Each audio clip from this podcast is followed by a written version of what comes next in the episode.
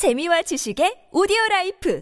팟빵 안녕하세요. 군사도복입니다. 사실상 러시아군의 마지막 남은 주요 전력이 모두 모여들고 있는 남부전선 헤르손에서 여러모로 우크라이나군의 우세가 굳혀지며 조만간 본격적인 헤르손 및 카우프카 지역에 대한 공략이 시작될 것 같습니다. 왜냐하면 최근 지난 13일에서 14일 새벽 사이 우크라이나군이 수많은 로켓과 대량의 화력 자산으로 드네프르강 이북 지역에서 이남으로 통하는 주요 교량 두 개를 더 이상 복구 불가능할 정도로 아예 끝장을 내버렸기 때문인데요. 이로 인해 러시아가 겨우 복구해 놓았던 교량은 도저히 더는 복구할 수 없을 정도로 완 전파되었고 도하작전을 벌이던 폰툰 부교들마저 상당수가 파괴되어 버렸습니다. 특히 이번 포격에서는 상당히 의미 있는 성과가 있었는데 바로 강 이북 지역에 있었던 러시아군 지휘소가 포격으로 인해 강의 이남 지역으로 도망가 버림으로써 이북 지역에 갇혀있는 러시아군이 지휘부도 없는 상태에서 우왕좌왕하며 처절하게 싸워야 할 상황에 처했다는 것입니다. 게다가 우크라이나군이 미국 등으로부터 지원받은 AGM-88 함 대레이더 미사를 앞세운 SEAD 작전을 성공적으로 수행해내는 데 있어 공군 전력마저 증강시키며 강습을 이어가자 급기야 러시아군이 정말 불쌍한 행태를 보여주고 있습니다. 이제 러시아군은 더 이상 대공 미사일을 갖춘 방공 시스템을 이용할 수 없어 오래된 목측식 대공포를 이용해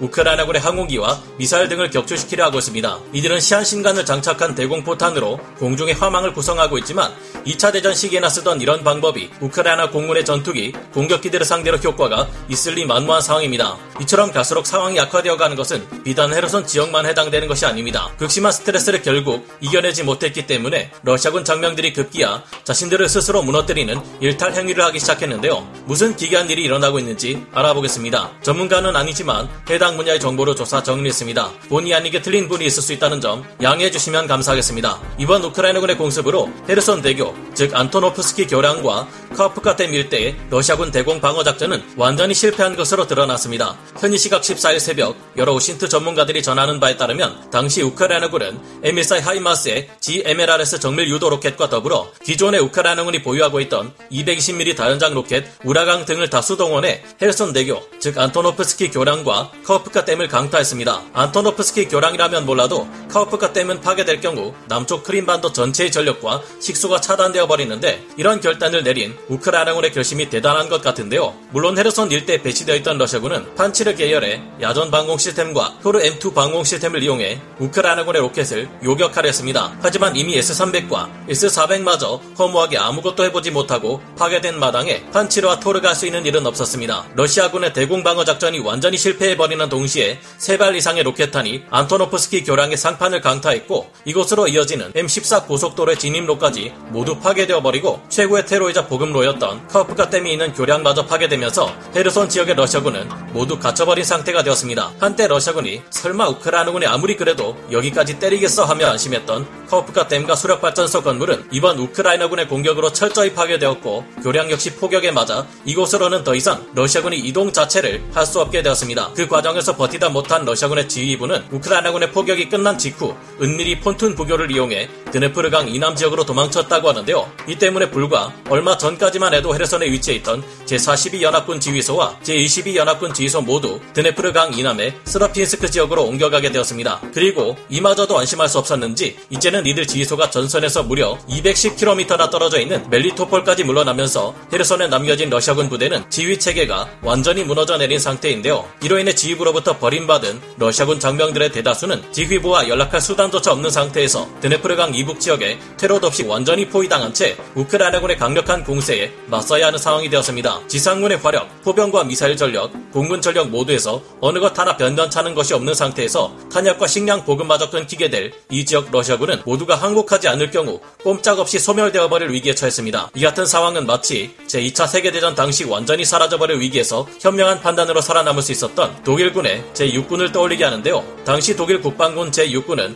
스탈린그라드 전투에서 철저히 패배한 결과 완전히 붕괴된 독일 야전군으로 임명합니다. 1943년 2월 2일 전투에서 대패한 독일군 제6군은 잔존 병력 10만 7,800명이 모두 항복해 포로가 되었고 그 결과 전후에도 6,000명이 살아남을 수 있었습니다. 헤르손에 남겨진 러시아군이 이들처럼 살아남을 수 있을지 모두 사라져버릴지는 그들의 선택에 달려있는 듯한데요. 여전히 러시아군은 어떻게든 폰툰 부교나 빠지선 등을 통해 추가 보급을 시도하겠지만 우크라이나군이 이를 매의 눈으로 지켜보고 있는 이상 이 같은 시도는 더 큰 피해를 불러올 듯합니다. 우크라이나군은 현재 드네프르 강을 건너는 모든 러시아군의 수송 선을 파괴할 수 있다고 자신하는 상태이며 실제 일어난 일을 봐서도 확실한 듯한데요. 그런데 현재 누구보다 눈부신 활약을 펼치고 있는 우크라이나군 포병에게도 문제점이 발견되고 있어 시급히 이 문제를 개선해야 한다는 목소리가 나오고 있습니다. 한때 우크라이나군은 포병의 탄약이 크게 모자라 하루에 퍼붓는 포격을 모두 합쳐도 겨우 2,000발 수준에 불과했습니다. 그러나 서방 세계로부터 강력한 지원을 받는 동시에 M14 하이마스 다연장 로켓과 M270 MLRS 등의 장거리 정밀 타격 자산으로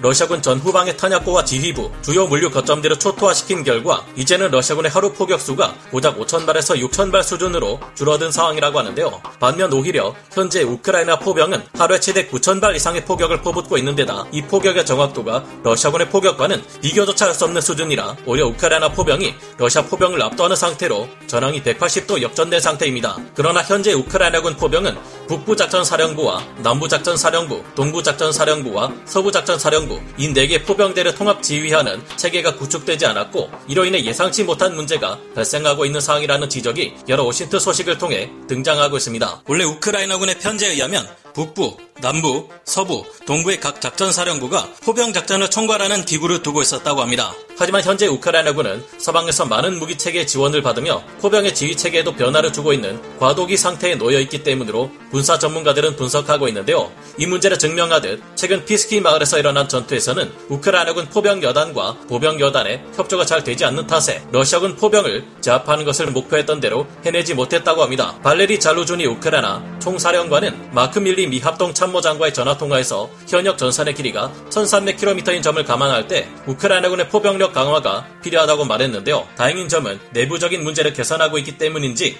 갈수록 우크라이나군 포병은 러시아군 포병을 더욱 압도해 나가고 있으며 그에 비해 러시아군은 계속해서 약점을 공략당해 전력이 약해질 대로 약해져 가고 있는 상황입니다. 이런 상황에서 지난 14일 슬로바키아에서 보낸 주자나 자주포 4대가 우크라이나에 추가로 도착했고 헤르손 외의 다른 지역들에서 러시아군이 반격을 시도했지만 대부분이 실패하고 있는 상황인데요. 그러자 러시아군 장병들이 이상한 것을 만들어 먹기 시작했습니다. 이들은 의료용으로 쓰라고 보급된 에탄올을 사용해 밀주 일종인 사마곤을 만들어 퍼마시고 있다는데요. 문제는 이렇게 불법 제조된 밀주들은 인체에 치명적인 악영향을 줄 수 있으며 구강 점막이나 신경계에 심각한 손상을 남길 수 있다는 것입니다. 이런 술을 잘못 마셨다가는 신경계가 자극되어 마비 증상이 오거나 실명에 이르거나 더 심하게는 사망에 이를 수도 있다고 합니다. 러시아군들은 현재 전쟁의 공포를 잊기 위해 이런 위험한 술을 만들어 마시고 있다는데요. 이처럼 사기가 바닥 에 떨어져가는 러시아군 장병들에게 희생을 강요하느니 더 이상의 손실을 막기 위해 러시아가 전쟁을 중단하는 것이 가장 현명한 판단이 아닐까 오늘도 역시 생각해 봅니다. 오늘 군사 돋보기 여기서 마치고요. 다음 시간에 다시 돌아오겠습니다. 감사합니다. 영상을 재밌게 보셨다면 구독, 좋아요,